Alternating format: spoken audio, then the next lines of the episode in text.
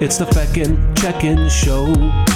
Welcome to the Feckin' Check-In Show. It's the feckin' check-in show. Welcome to the Feckin' Check-In Show. It's the feckin' check-in show. Feckin' Check-In, Feckin' Check-In Show. It's the feckin' check-in show. Welcome to the Feckin' Check-In Show. Show. Hello and welcome to episode 21 of the Feckin' Check-In. My name is Trainer. With me, as always, is my co-host Toomey, and this is the podcast where we discuss funny observations, entertainment, culture, and kernels of truth. And this week, we're even going to do it in the correct order. How about that? Um, Toomey, how are you getting on this afternoon? It's not the afternoon; it's the morning. How are you this morning? Yeah, it's the morning. I feel like it's the afternoon. I've crammed in a lot of things already this morning. I was uh, um, exercising with Liz, and then I was thrown a last minute job to go to the post office uh, at half 10. So I had to get to the post office and back for the feckin' check-in to start at 11. And of course, I didn't manage that, but I was about 10 minutes late. Uh, apologies for that. Uh, I've already said that to you. Keeping up with last week's theme of uh, uh, punctuality and procrastination. Yes, and the the link between procrastination and being late. Um, yeah, so it's, it's been quite action packed for me this morning. How are you getting on? How's your weekend going so far? Just want to say we'll give you a pass this time because when somebody throws you a late task, um, that's not really procrastination. So we'll, we'll let you away with that one. Uh, I am pretty good. Yeah, I'm just uh, getting ready to go and practice with my band. I feel like a fraud, a fraud saying that. You're taking ownership of the band now. That's definitely not my band. The band in which I am singing currently, uh, getting ready to go and do that. I was learning some songs last night. When I say learning, I mean getting familiar with the structure. We're only doing covers. I have yet to learn the full lyrics of any of the songs, and I'm bringing sheets of paper each time with me. Um, but I'm used to that, you know. Uh, like I only ever had our rap songs learned fully off by heart when we had to do a gig. Um, prior to that, you'd be looking at sheets of paper all the time. So that's kind of where I am. But um, yeah, that's what I'm up to today. There's no shame in having a sheet of paper in front of you as as you belt out a rock anthem. I, I think that's perfectly acceptable. Yeah, the only thing is, I feel a bit self conscious because all, obviously all of the other lads have learned their uh, musical pieces, and um, I haven't learned the lyrics properly. Back to the old procrastination. But I, I will, in my defence, I'll say I'm not a musician, and this doesn't come easily to me. Whereas they are all musicians, and it comes quite easily to them to learn a song. Well, maybe it doesn't come easily. Maybe they have to put in hours and hours of practice, um, and that's probably what they do have to do, actually. But there you go. There we are. They're probably more in the rhythm of it than than usual. And uh, so this week, um, I don't know if I should bring this up, but do you do you want to share your your first recording experiences with your the new podcast or? Oh yeah, so I did the first episode of Feckin' Metal on Wednesday night with our friend Kevin Daly. Um, we spoke for three hours. Uh, Wow. but uh, and the whole thing was recorded. But an hour and forty five of that is going to be the podcast material. I may edit that down a bit further. But um, we basically talked about our own evolution from listening to what music we listened to as children into gradually listening to heavy metal, and our musical journey paralleled. You know, both of our journeys paralleled one another. I don't know if that makes any sense, but um, we got into the same kinds of bands at the same kind of times and went to lots of the same gigs and like we were close friends that liked metal and none of our other close friends really did so we have, we have almost had like a, a, a side plot in the group of lads of, Secret, uh, sneaky, sneaky Yeah. bond over heavy metal. like going to loads of festivals and gigs and all that stuff over the years. So it was a really good chat. I, I could have put some structure on it just chronologically um, about pivotal moments that I thought uh, were sorry about pivotal moments that I thought um, were very important milestones along the way. And yeah, it was a great chat. The only thing is, I will say that I missed you as a co-host, and it was it was You don't have to was say that. oh, I did though. It was very strange for me to be in charge of the episode, if you want, and uh, I felt like I didn't let Daly talk that much, and I felt like I I spoke way too much, uh, and I should have let him speak a lot more. But I, I think I will get used to that. Um, It I was be- very conscious. yeah, go on. I was con- I was very conscious of making the episode flow, and maybe I was too conscious of that. Yeah, I guess with that type of stuff, like the structure and the flow, when there's somebody else there, you're in, inclined to worry less about that because it's not completely in your hands. I, I would imagine this is like, yeah, it- you're probably conscious of how the episode is reflecting your creative control over the whole thing, more so in a solo. That's it, yeah. Uh, now, but I do think, even with all of that, we got some really good stories in there, and I think anyone could really relate to it. You don't even need to be a heavy metal fan. There's lots of stuff in, in there that's very relatable. Um, just about you know growing up and the things you th- things you get up to and pursuing something that you're really interested in and yeah uh, that type of stuff so um, I was quite happy with the first episode and it will be released on uh, the 11th of September which is a Friday I'm going to release it on a Friday morning so keep your eyes peeled for that Brilliant. Yeah, definitely be listening to that. That's actually next Friday, isn't it? it would be uh, a week from yesterday yeah so Six yeah. days fr- from when the time we record this, and the well, listener, whenever this the will listen- be- listener listens to it, it will be different time for them. this will be released on Monday so by the time you hear this if you're listening to it on Monday it'll be four, Which da- you four probably days won't be. it's the 11th of September fuck it They'll probably be listening to this after that as well. Yeah. Uh, Anyway, Good. that, that's that's our five minutes of, of drivel, uh, customary drivel to start off the FEC and check in. So, as a reminder, this is the podcast based around the FEC acronym Funny Observations, Entertainment, Culture, and Kernels of Truth. And, trainer, will you lead us out for the funny observations for this week? Well, this one was your one too, so I'm hoping you'll lead us out. But what it is is office gossip, and you you would like to talk about that. And I haven't really prepared anything here, but I'm just going to bounce off you. So I want to see what you have to offer here. Yeah, I have a specific thing to, related to office gossip, um, and that is I'm in a, a sub team in my work, and we, we do a, a project, and there's only three permanent members of staff in that sub team. And one of the members of staff I already knew is going to be going on um, maternity leave, um, so they won't be in the role for about eight or nine months, and that's great for them. But our um, staff is a bit under resourced, so that has a big impact on the team because like a third of your team, permanent staff members, is now gone. Gone. Um, they'll have a replacement in time, but that there's always delays with getting the replacement in place. Anyway, that's the the backstory. So the second, the the news or the gossip that I heard out, heard out, uh, Found out? found out. Yeah. yes, thank you. Uh, was that the other member of my team is also leaving on parental leave, but I guess the office, the office gossip part of it is, um, so this person applied for parental leave and then went on holidays, and I was away on holidays, and I didn't really hear about it. And the first time I heard about it was in the office from somebody not on my team who said, I'll give her fake name here. She said, "What are you going to do now that Mary's going?" and it was just hmm. like the way she said it. It was just inappropriate. I didn't want to find out from her. I would have preferred for the person who was leaving to come back from holidays. And I was like put on the spot. Like, what are you going to do? It's almost like laughing at me. Oh, But yeah. not- she, not- she didn't like mean to laugh at me, but sounds like she was licking her lips at this, the prospect of finding out what you were going to do. And I was a complete dodo. I was like, "What? She's she's leaving. She's pregnant, uh, or whatever." Yeah. And I asked a few questions about it, and she was like, she filled me in, and then it turned out that everybody in the office knew apart from me. Okay. so I said it to someone else, and they were going, "Yeah, I knew that." Yeah, and it's like, is, Yeah. is anybody going to tell me this shit? So I guess I don't really involve myself in office gossip, but it, it really spreads like wildfire.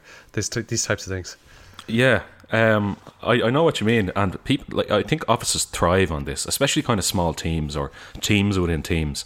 Um, sometimes it's the only thing you have in common with people is uh, news about other people, because Yeah. like let's face it, in jobs you're thrown into uh, a situation with people that you wouldn't necessarily have chosen to be sitting beside every single day, but you are because you do the same work. Um, I, I found when I was in, uh, I used to work in, in the head office of my old job or my current job, and um, there was a lot of office gossip that used to go completely. I was completely oblivious to. It used to like sail right over my head, and I think it was because I was, you know, in a long term relationship at the time. A lot of it was to do with uh, who was having sex with whom.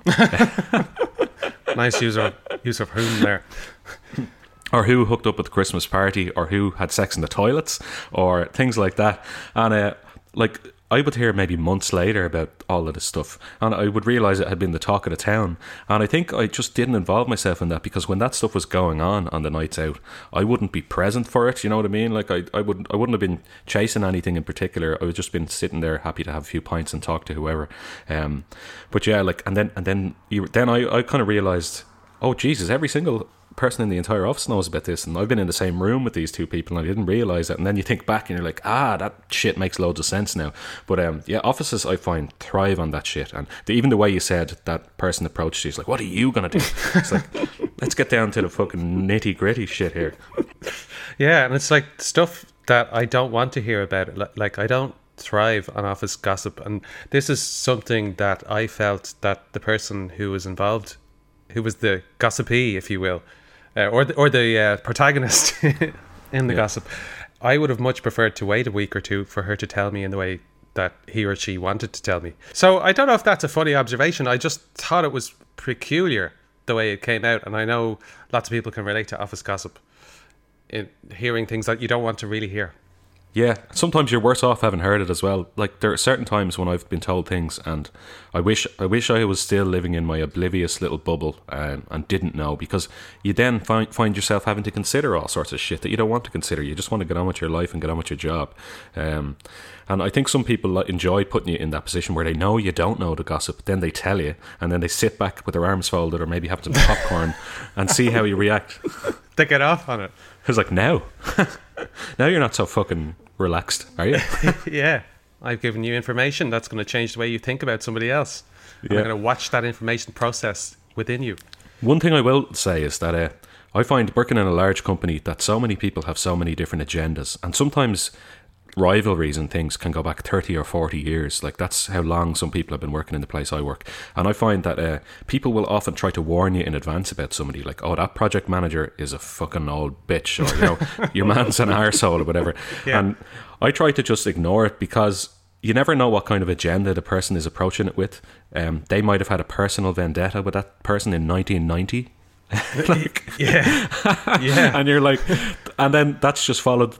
Like a reputation can follow somebody around based on shit like that. So I do try to ignore it and try to just react to the person as as I find them. Because if you're going to consider all of the gossip and all of the rivalries from 1990, you'd never be able to make your own mind up about anything. So I think the best thing you can do is, even when you do have the information, just try to ignore it and just see how that person acts to you, and then that's the only way you can fucking uh, like exist. I think in a job. That's that's the the uh, the best approach because if somebody tells you gossip about, let's say, a manager, and it's really kind of vindictive gossip, you, it's really hard to get that out of your head. And then the next time you meet the manager, like well, for me anyway, I almost feel guilty, as if I've done something or there's something not quite right in the relationship now between me and the manager. Like it's changed because of the information that I've heard. Yeah, yeah. Um, and the other thing is, like, if you ever had a really good relationship with somebody in work yourself, so on a personal level, consistently over like a couple of years, you've had a really good relationship, but then somebody else has, uh, like you were saying, somebody else has a really bad relationship with them, and it's really hard then to make sense of that in your head because you think in your in your head this person is great oh they're like fantastic and then somebody else is telling you stuff Yeah. but, but you've never seen any of that stuff Yeah. No, they murdered six children in, in 1992. It was on the news. Where are six children? And it's like, how do you? But they never murdered. They've never murdered me. Yeah. Donald Trump was sound to me. He's, he's always nice to me.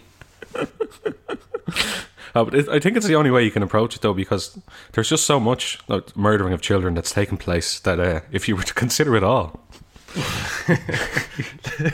You can only judge your relationship with anybody on your own experiences. Doesn't matter what they've done. I know there, No. there obviously are some We're, exceptions. we're being facetious here. Anyway, Okay. so, so will we wrap up that for the funny observation? I'm not sure how funny it was.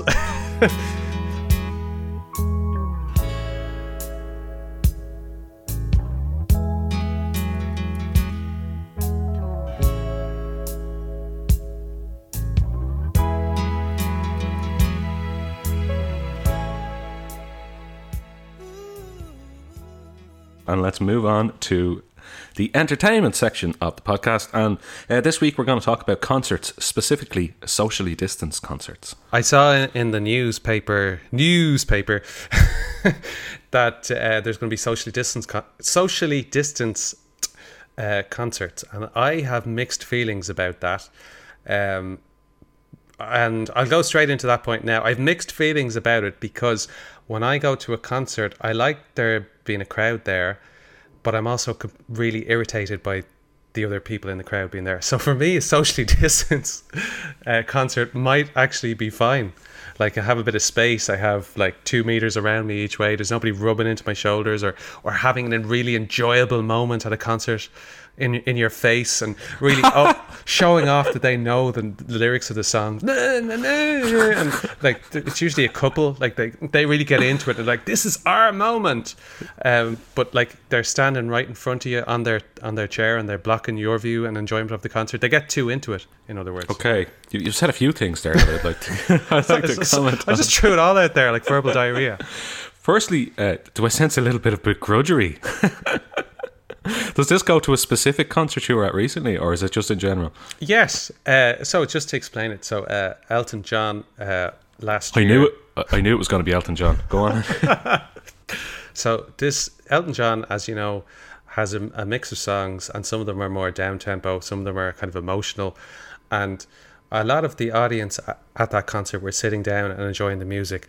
But there was this couple right in front of me and Liz, and they were obviously very drunk and they were having a great time. I don't resent that, but I do resent. Uh, you, that- you do. I was there was the best concert, uh, one of the best concerts I was ever at because the quality of the music was amazing and his voice was amazing and the song, the, the amount of hits were amazing as well.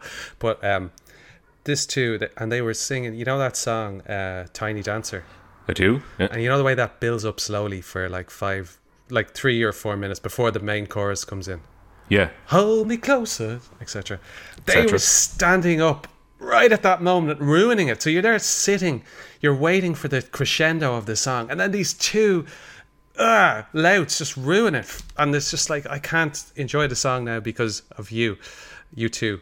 Um, so I, the, yeah, exactly. And it- this was a sitting down affair where most people were sitting down and they had Yeah. to stand up. And then once they were up, that's the worst. Once once they get up, they're not going to sit down again. They get into their rhythm, and, I, and you kind of think to your head, okay, they'll burn off now. They'll burn off, after, but then they're up for the next six songs. Um, so so that type of thing really pissed me off. Hence. I wonder would socially distance concerts actually be better for the likes of me, who's a grumpy old fart? Yes, and the second thing you, you mentioned was sitting. So uh, um, you've obviously elaborated on it there. So I, I rarely sit at a concert unless you have to, like unless it was um, or unless it's going to be hugely beneficial for me to sit. For example, Roger Waters in uh, the 3Arena, where it's a hugely visual show and there's lots of lights and stuff. You want to be able to take all of that in. But by choice, I would never sit at a concert. Really, um, I uh, because of such people like that in the crowd. I remember being at Morrissey in the National Stadium. It was years ago, 2009, and uh, there was a similar type of thing was happening. Um, we were sitting and he was Morrissey was singing whatever and there was this prick in front of us who just started standing up about only about 20 25 minutes into the show.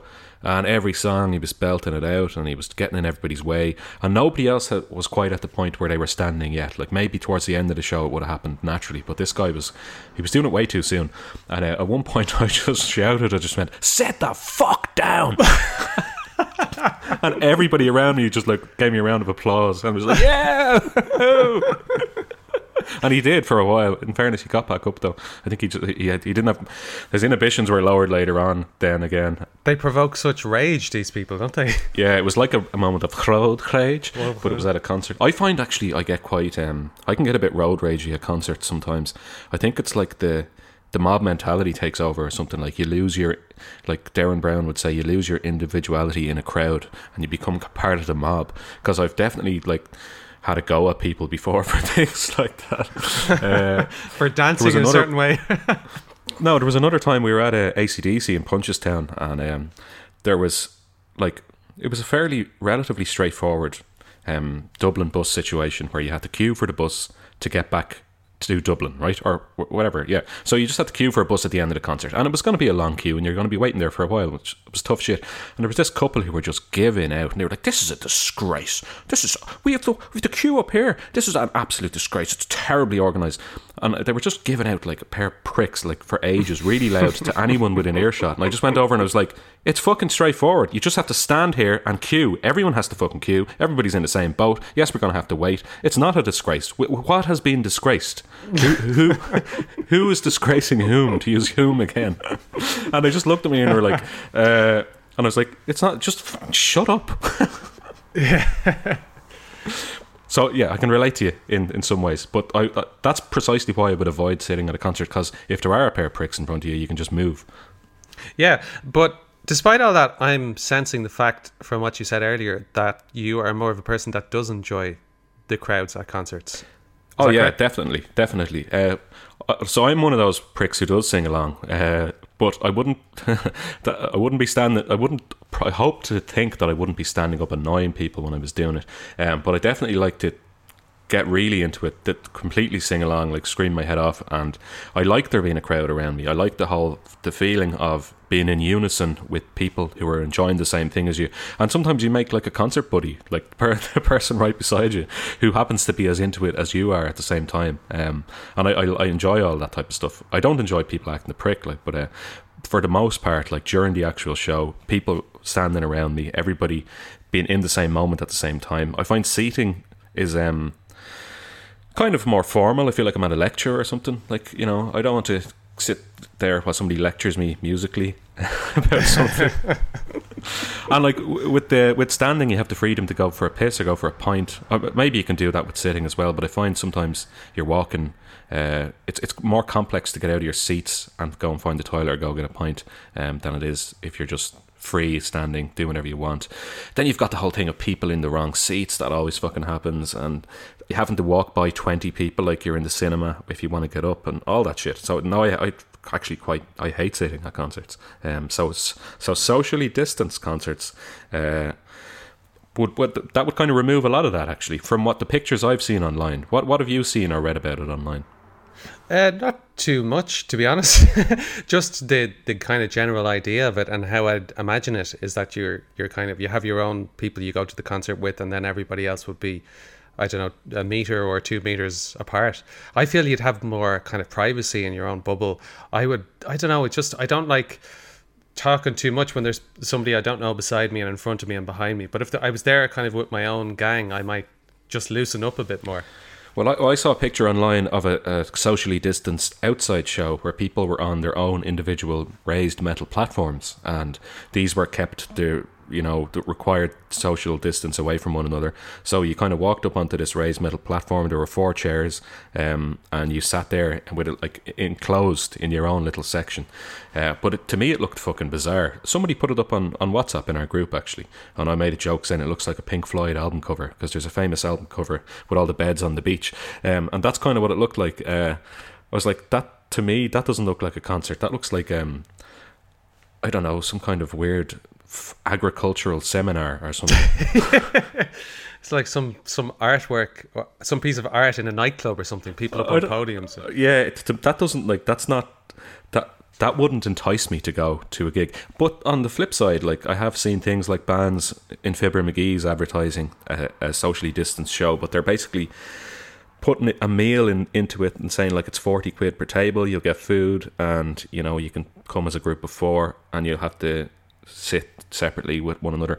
Like it could be a, a decent night out in in the the times we're living in at the moment where there's not that much to do i i might consider it but for for the long term or even the medium term like it, it takes away a lot of what i love about concerts kind of spontaneity freedom freedom to roam uh just that type of shit, like um, turning around to the person next to you and just going singing along to the song or whatever, um, and all that type of shit. So, like, to me, it would it would ruin a lot of that, and I don't I don't know how willing I would be to involve myself in any of that type of stuff.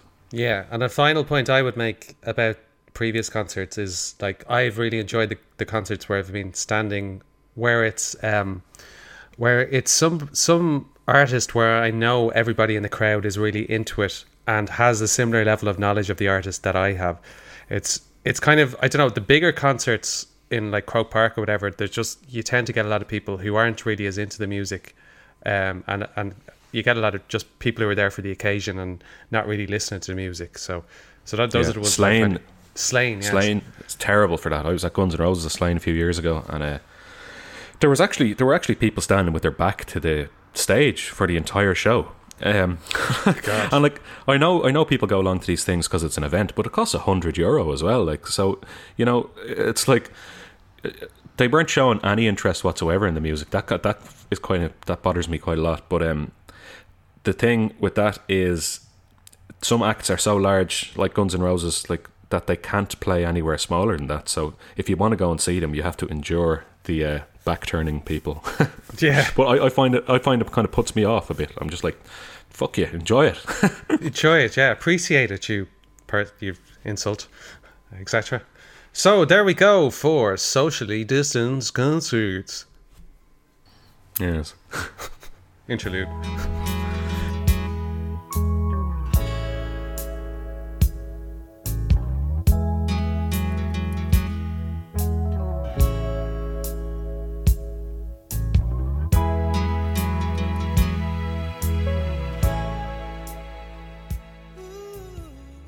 Okay, let's move on to uh, culture. So, and this week we're going to talk about coronavirus related things. We haven't spoken about that in a while, so why not? Uh, and that's the culture of masks. And that, of course, means face coverings, not, not Halloween masks.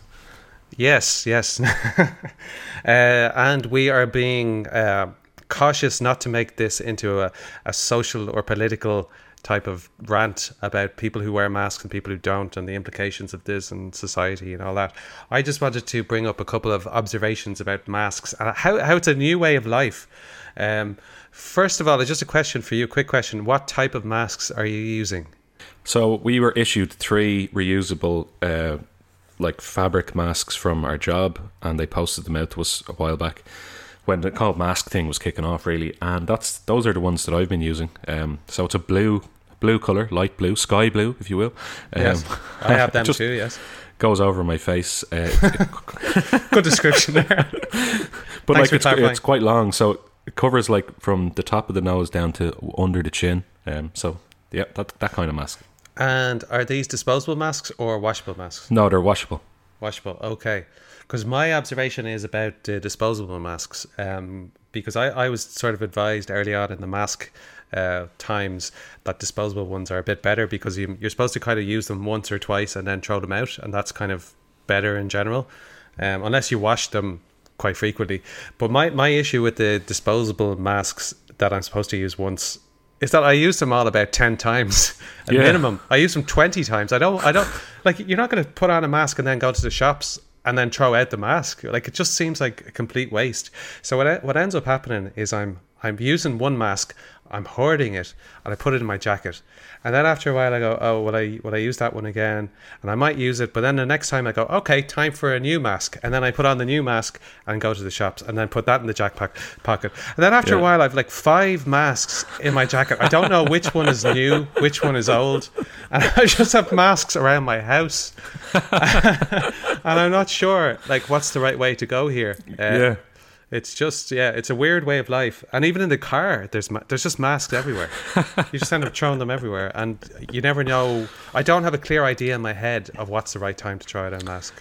Really if you're using a disposable mask you're supposed to use it once and throw it out that's the that's what people are saying um that's the that's the advice as far as I know. But that to me yeah that's that's insane. Like but then if you're not doing that are you just doing it completely wrong? And spreading the coronavirus every day. To myself, putting back on my Corona mask.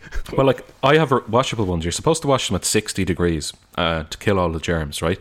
Um to me like I use them loads of times without washing them like but uh if if I were adhering to the advice that's been issued by the government, if I went over to Centra to buy a chicken fillet roll, I would come back home and I would put on a sixty degree wash and throw my mask into it. I don't have any other clothing that I need to wash wash at sixty degrees, um, and that will shrink a lot of clothes as well. It's it's a, essentially a boil wash. Also, a boil wash takes about two and a half hours to complete, uh, and is very heavy on electricity usage, um, and is like probably the least economical type of wash based on energy usage that you can possibly do. So what we're being advised is and I can't just put on a 60 degree wash for 10 or 15 or 20 minutes. The the the um the option doesn't exist on my washing machine. So if you're putting it on for 60, it's two and a half hours tough shit. Sometimes I throw in like dirty towels at that or something like that if they need a like a boil wash. But like it's rare that I would use it. So we're being advised every time we leave the house with our disposable or our non-disposable um like a permanent mask or washable mask to come home and do a fucking two and a half hour boil wash. and that's just not feasible either. Like it's, it's impossible. What are we supposed to do? I know. And then, and then you're wondering like the outside of the mask could potentially have germs on it because I've been out wearing it before and if I don't come home and do a two and a half hour boil wash. Potentially, I'm uh, going out and putting people at risk by wearing this out. But at the same time, is it still better than not wearing a mask at all? Um, there should be degrees of like um, degrees of Risk. efficacy. Oh, uh, yeah. Should be like issued by the government as well. It's like not arse doing a boil wash. Here's your chances of spreading the virus. yeah. Use a disposable mask 17 times. Yeah, Yeah, uh, yeah, it's crazy. It's it's really hard to know. I wonder what like washable masks seems to be a more feasible long term solution because, or else throwing out masks every time. But I just I don't see myself doing that. So I think washable is the way to go. But I think washable, um, I think you need a large quantity of washable ones because you're not going to be able to put on frequent washes. Yeah. You'd have to have about sixty of them, I'd say. 60 washable. so in a way, you use the washable ones like a disposable one, and then when it's time to put on a wash, you put on like 10 masks. yeah, or, yeah, like thinking about every time you leave the house and then having to build up enough to make it worthwhile to do the wash. It's it's insane. Have you noticed that masks have now become a new type of litter? I'm seeing fucking masks all over the place on the streets, uh, in the canal, uh, fucking everywhere. Like yeah, absolutely, They've- they've absolutely. take- They've taken over from plastic bags, which obviously you don't see anymore because people reuse plastic bags now and have been for a long time since they introduced a 22 cent tax or 15 cent as it was originally uh, on plastic bags, which was really effective. But um, nice side point there. I wonder are they going to? They're probably put a fucking tax on masks now.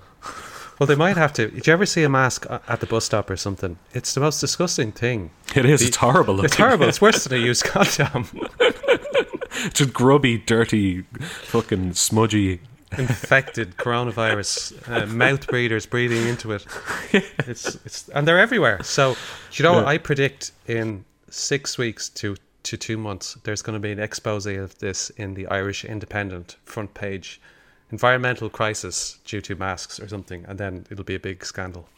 Okay, I look forward to that. Uh, I look forward to a mask expert being slaughtered by Vincent Browne or something. As well. What do you mean, you, you fucking idiot? Yeah, you fool. What kind what kind of nonsense and claptrap is this? Yeah.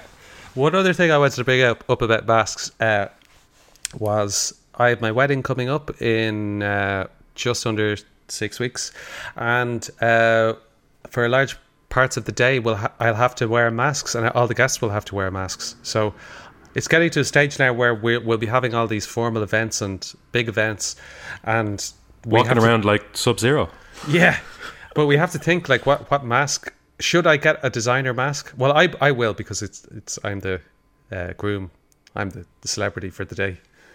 Um, but I wonder, will that become the norm that we have to get sort of fancy masks? I'm actually impressed when I see somebody with like a funny mask or like something a little bit different. Yeah, yeah, mask. yeah.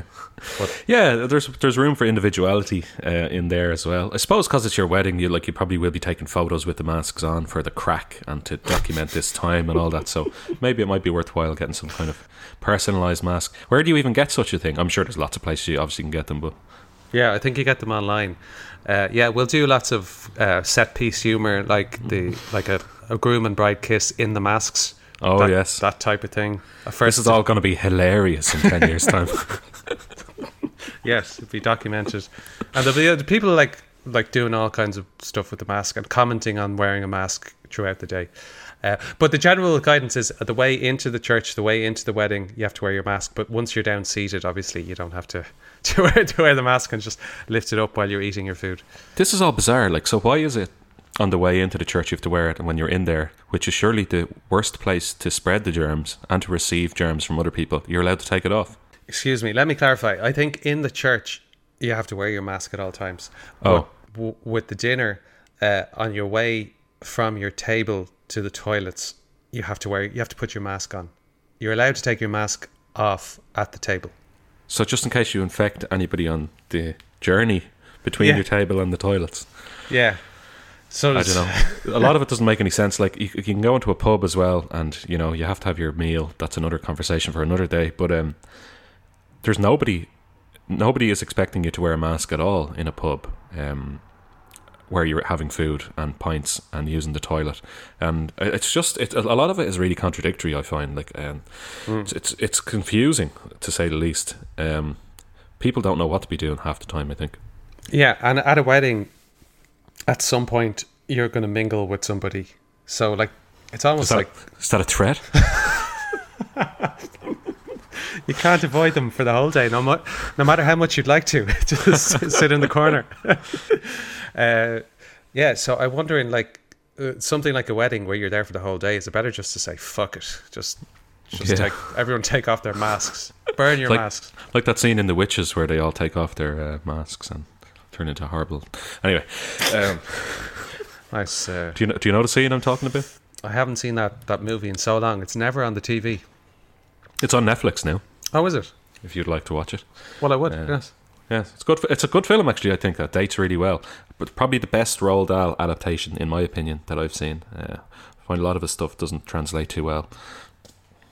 That's an interesting comment. Let me follow up with a quick question on that. Uh, what other uh, Roald Dahl movies were you less impressed with? Because I can only think of uh, that one, The Witches.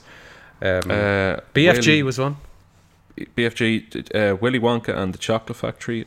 I, Was that Roald Dahl? yeah, Was it? yeah, Oh, yeah, yeah. Um, what else did he do? Danny, the Champion of the World, starring Jeremy Irons.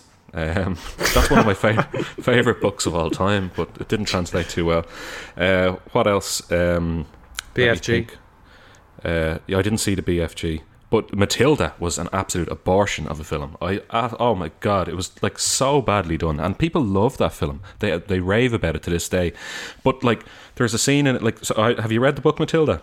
Uh, I have read the book Matilda and I know the movie. It stars your one from Miracle on 34th Street, if I'm. Yeah, and, and Miss Correct. Doubtfire. Th- Yeah. yeah. Um, so in the book, like Matilda has to train herself to be able to move a pencil, and it takes a lot of concentration and it takes a lot of time.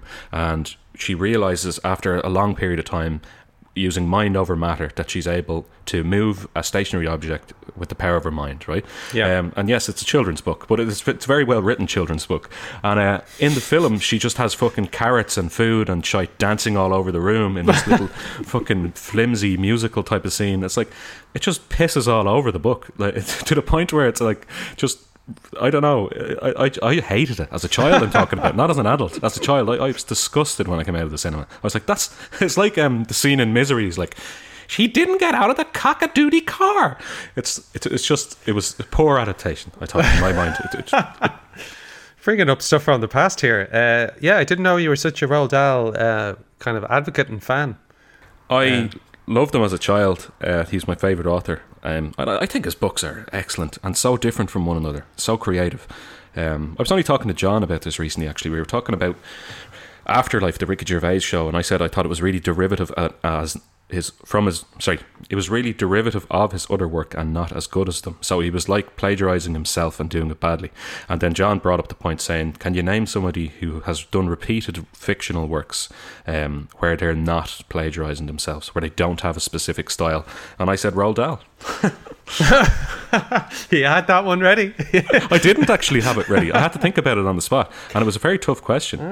And you know what, John? Like, it's very difficult to try and to win an argument against him, um, or it- even just even have a, a, a point as valid as him. So um, it's a really was like, specific one to, to take out. Really, really good one. Yeah. yeah, and I was like, all of his books are completely different from one another.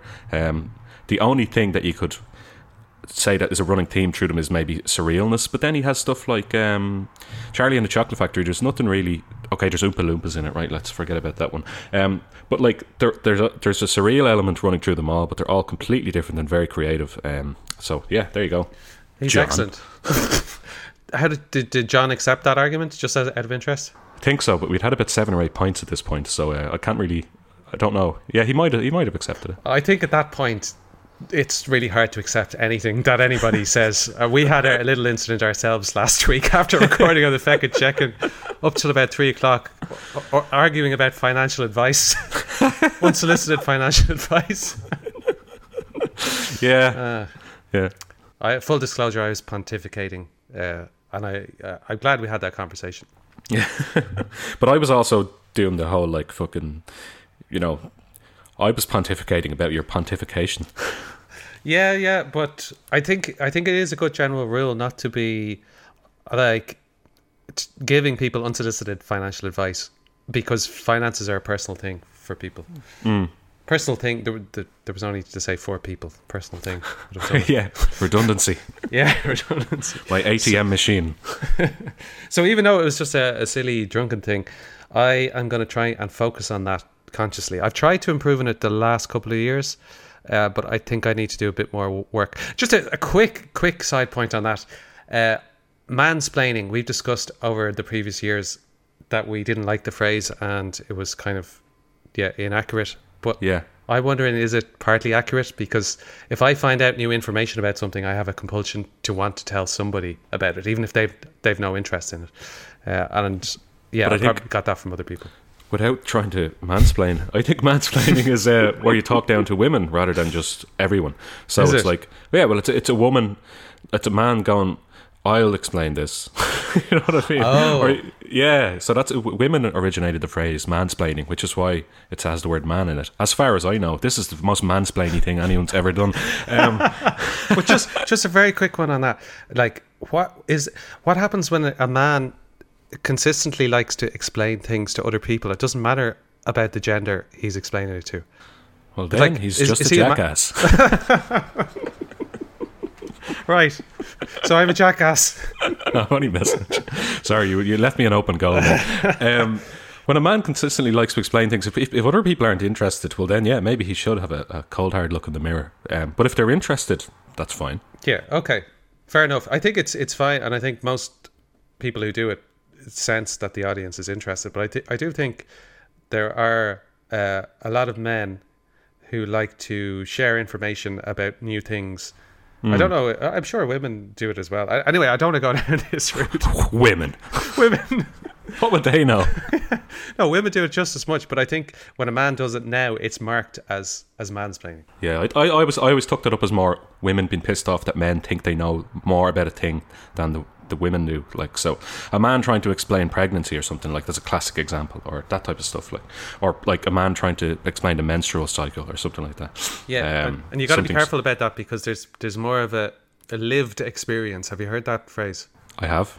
Uh, so if you're talking about a topic, let's say if I talk about uh, um, the oppression of black people in America, and I'm I'm a privileged white person, like my opinion now seems to have less value than somebody who has a lived experience of, of being a black person in America and having No, definitely, yeah. definitely, yeah. so I think that's a thing to be aware of. Uh, I don't know. I, am I lecturing you? I don't know what's going on. I've no idea what's going on here, to be honest. This in this segment, but uh, gone completely off topic. Anyway, masks. Yeah, Masks, masks, yeah. culture, basically. Let's cut that uh, there, and we'll see you in just a moment for the kernel of truth.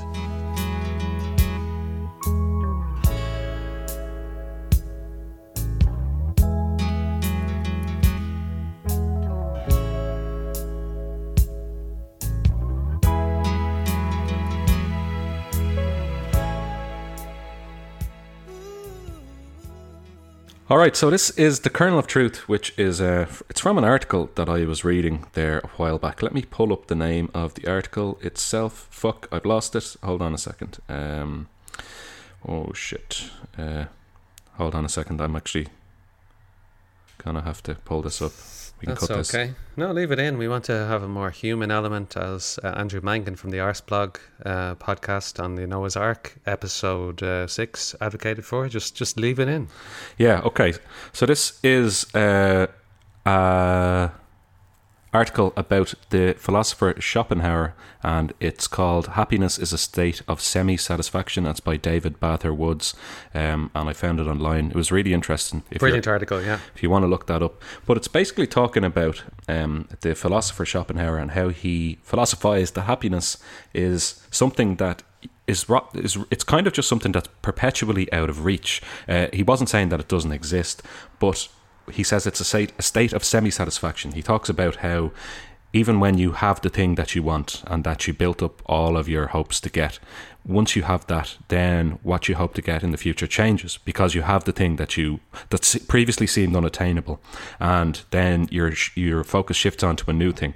And this is something that I've definitely noticed in my own life. So uh, I'll just read a couple of small passages from the article. So he's saying. Um, So it says Schopenhauer doesn't deny that happiness exists. He does, however, think that we are generally mistaken about what happiness is. According to him, happiness is no more than the absence of a pain and suffering, the moment of relief occasionally felt between the fulfillment of one desire and the pursuit of the next. For example, imagine the satisfaction of buying your first home. What makes us happy here, Schopenhauer would say, is not the positive state of being a homeowner, but the negative state of relief from the worries that come with not owning your own home, as well as relief from the notoriously stressful process of buying property itself. This hap- happiness, Schopenhauer would be quick to point out, is likely to be short lived, as a host of new worries and stresses emerge, such as paying down the mortgage or doing with the bathroom. Um, and uh, I, I think that's brilliant because when you're younger and you're starting out in your job, let's say your first job outside of college, you're on a salary, let's say, and you're on X amount of, like, I'll, I'll just be open. I was on, like, I think when I started in, um, what was I on? I was, I started in a debt collection job. I was on like twenty grand or something like that, and I, I was still I was still able to afford an apartment with my you know girlfriend at the time, and we, we you know it was fine and we could live on it. But like you're like if only, uh, you- uh, but then you hear about somebody else in the office who's a team leader and is on twenty five grand, and you're like, oh, I'd love to be on twenty five grand, you know. you think your whole Yeah. world is going to change like if you have an extra five grand and then like when you finally get you know a better job in a new company and you're on a much better salary um you go for a promotion because you're like, but if I could get another ten grand on top of this now, I'd really this I'd really arrive now. Uh, like my whole life would just be I'd be set up so much better. But what happens then is you get used to that salary; it just becomes the norm.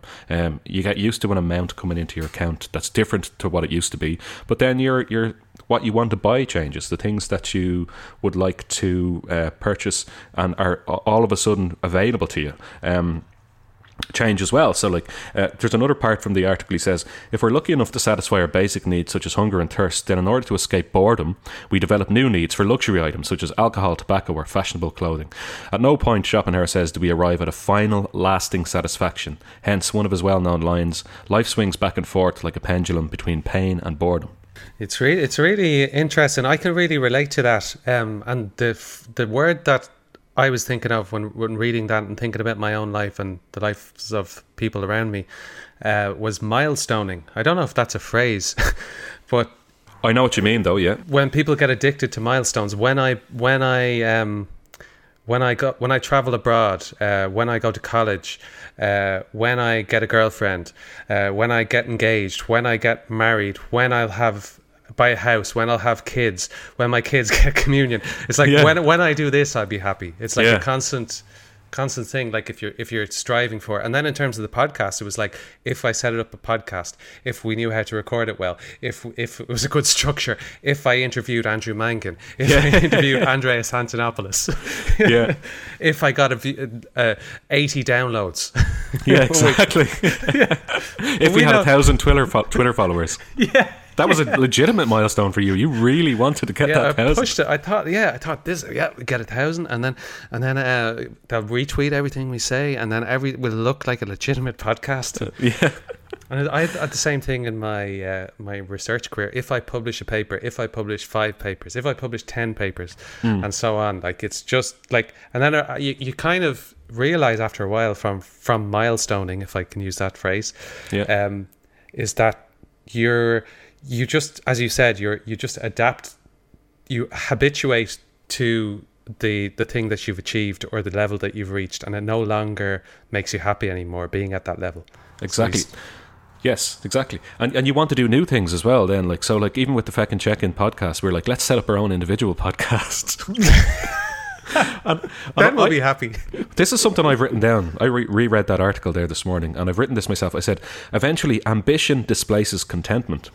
So you're going to be content for a short while, but then you become more ambitious. If you're if you're in any way an ambitious person, so you get that promotion and you're content for a while, and then two years down the line, your ambition displaces that contentment, and you want to get another thing and another thing. And, and I think, like what you've said, if you're constantly chasing those milestones, firstly, you'll never be happy, if only, for a very, very short while. And secondly, uh, what's the secondly? I don't know what the secondly is. F- Sorry, firstly, you'll never be happy. And secondly, there'll be an infinite number of additional milestones until you die, basically. Because there's always something else you could have, or something that you can trick yourself into thinking will make your life better. Yeah, and I think the the way Schopenhauer talks about it is like that it's almost like a human condition that we're doomed to feel like that. So we get the temporary relief when we reach that next level, but then we're doomed. And that I think his overall point was was kind of like human beings are are not going to be happy because of this condition that we have. So Yeah. we're either in pain or boredom, and then we, or temporary relief. but there's no such thing as as happiness. Yeah, and it, here, here's another happiness. here's another beautiful quote. Uh, and I'll, I'll stop lecturing people now after this. uh, there's just one bit just links into what you were saying there. So he says, for example, we tend not to notice all the things that are going well for us, but instead we focus on the bad things. Or as Schopenhauer puts it. Uh, with his keen eye for an analogy, we do not feel the health of our entire body, but only the small place where the shoe pinches. I thought that was fucking brilliant. Uh, That was that's so true. And I've also heard that the one about like if so, it takes seven pieces of positive feedback to cancel out one piece of negative feedback. So, so that sounds about right. Yeah, Jesus, yeah. on average, like, it's not like a, a strict rule, but like we just, I think it's because our brains and our bodies are hardwired to detect threat and things that that could hurt us. So, like we, we we're basically just here to stay alive and keep the human race going. That's that's that's basically it. like Yeah, or, stuff. or keep the human race going, or not. like, I mean, there's no like. I mean, a, a species will eventually die out as well. Like, so you know, um, it's it, whatever. Yeah, but I, I mean, like our genes, like it's not like we consciously don't say that this is what we're here for, but it's kind of like our bodily reactions are there to survive and to keep the, keep the human race going, basically. Yeah. Uh, because our genes want to, as Richard Dawkins would say, our genes want to live on. They just want to go into the next body, Yeah. children, and then live forever. They just want to keep live. That's so they drive us. They that that's all life is in some ways. basically. Yeah. But uh, I, I I think over the last few years, I've I've um, tried to put myself more in this mindset of anything you think is going to make you happy isn't really. You have to be happy with what you're doing at the moment. And I, when I say happy, I don't mean jumping around fucking with joy every walking moment of the day. But I think you have to find contentment in everyday or day to day stuff, or else you'll never have even a semi satisfied life, as the article puts it. You'll never even have semi satisfaction if you're always just chasing something. Yeah, you have to be able to sit in silence on a Thursday evening and say, "This is it," and, This is it. and I'm happy with this. Do you know the um the Wire? You've watched the Wire, Yeah, I was yeah.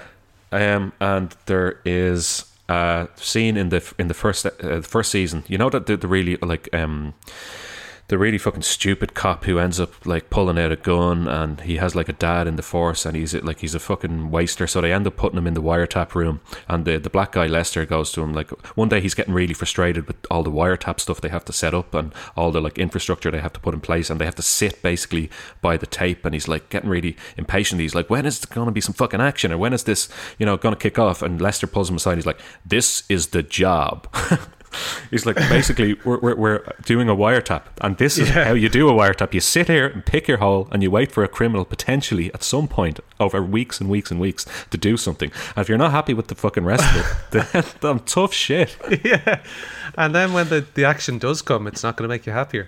Yeah, exactly.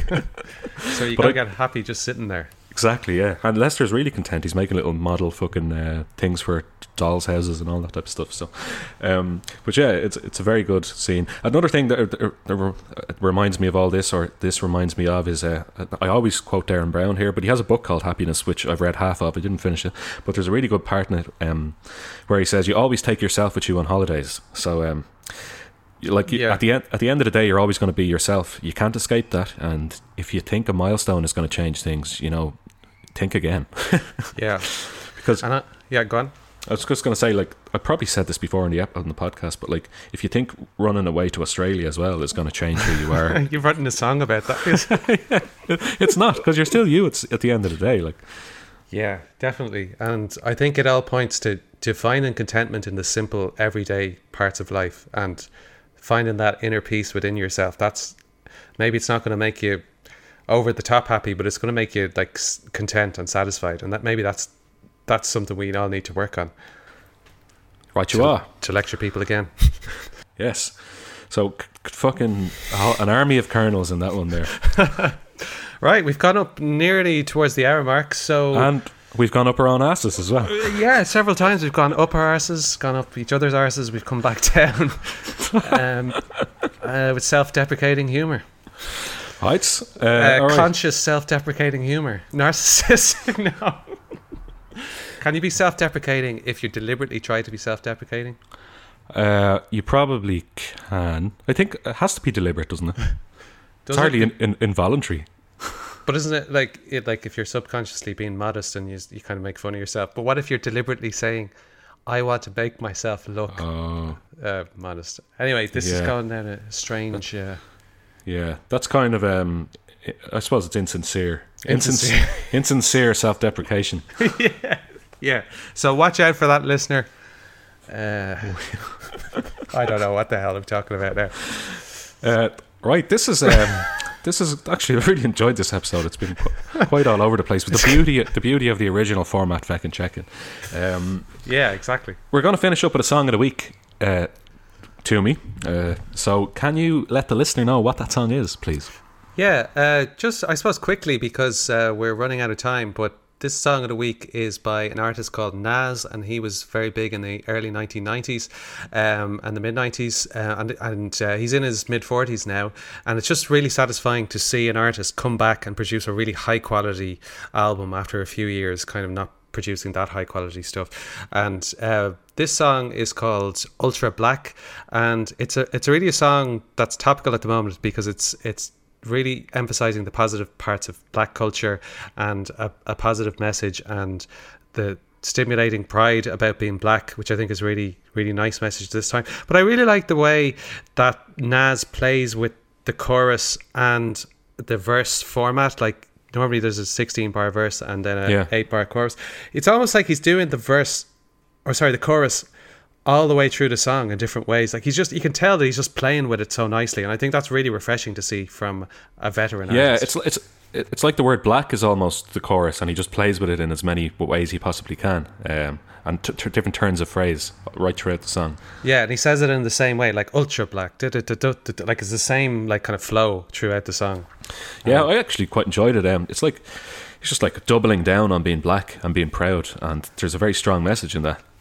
Yeah, I really like it, and it it uh, it's like a callback to his previous song. Uh, I I can, I know I can be what I want to be. That Oh, was I a know that song actually. Yeah. Yeah, that was kind of song again in the late 1990s. Um, so I think it's really uplifting. He doesn't like. It's just completely about being black without bringing in the, the kind of hate of Donald Trump era America and stuff. So it's it's really good. Yeah, and he, he doesn't specifically mention anything that was in the news or doesn't specifically mention politics, but he alludes to all, all of it, obviously. Yeah, absolutely. Right, right you are. We're going to play you out on that song. Thank you for joining us on the Feckin' Check-In. I've been Trainer. Any final words for the listener to me? Feck off. We go in, we go in. Uh, my pants poster said, yeah. We going ultra. We going ultra black. I got a toast to that. We don't fold the crack. We going. Occasion we rose to that. Fuck on postal. We going ultra black. Watching the global change. Hop in the coldest range. Hit-Boy on the beat. This shit poster slap. We going ultra black. We going. We going. Uh, Uh. Rhythm and blues, pop, rock, soul to jazz, till my toes attack. Uh. How I look being told, I'm not supposed to brag. Nobody fault, I tell the truth, I know it's facts. We ultra black, gray stone, skin tone, but multi that. Multiple colors, we come in all shades, mocha black. Except where I'm at and not fight me on it. Uh. Emotional stares like I might be wanted. Pitch black like the night, I'm ultra black. Said for the sun reruns, jokes are black. Oh yes, oh yes, God bless success. We going ultra black, like the S is fast. With a mask on, the freshest breath. African black soap, caress the flesh. Super fly the Mac, sitting fly in the lack. Take the boat on the water, history talks with my daughter. My son'll be my resurrection. Constantly learning lessons. I never die, you get the message. I hope you be better than I. Life's precious. Two stepping. Sometimes I'm over black, even my clothes are black. Cash money with the white tee and the soldier rag. We going ultra black, unapologetically black. The opposite of Doja Cat. Michael Black's in black. We going ultra black. I got a toast to that. We don't fold the crack. Occasion we rose to that, fuck on postal. We going ultra black, watching the global change, hop in the coldest range. Hit-Boy on the beat, this shit poster slap. We going ultra black. We going, we going, we going ultra black. Raiders Oakland hat, I smoke to that. Pre-rolls and yak, what's the results to that? See notes and bags. She knows I'm classy like I'm Billy Dee Williams. Go ultra black. Isaac Kennedy films, penitentiary too. Black like out in the loop. Black don't crack, it's like the fountain of youth. The coach is black, like Iman, she beautiful, going ultra black. To Africa, you say go back. I stay pro black, my Amex black. Black like cornrows, afros, black like hat, black ball from the Super Bowl. Colin, Hall & Oates, I can't go for that. Motown Museum, Detroit, I'm ultra black. This for New York and all the map. No matter your race, to me we all are black. We going ultra black, I got a toast to that. We don't fold the crack. We don't fold the crack. Occasion we rose to that, fuck on postal. We going ultra black, watching the global change. Hop in the coldest range, hit boy on the beat, this shit poster slap. We going ultra black. Black is beautiful. Black is beautiful.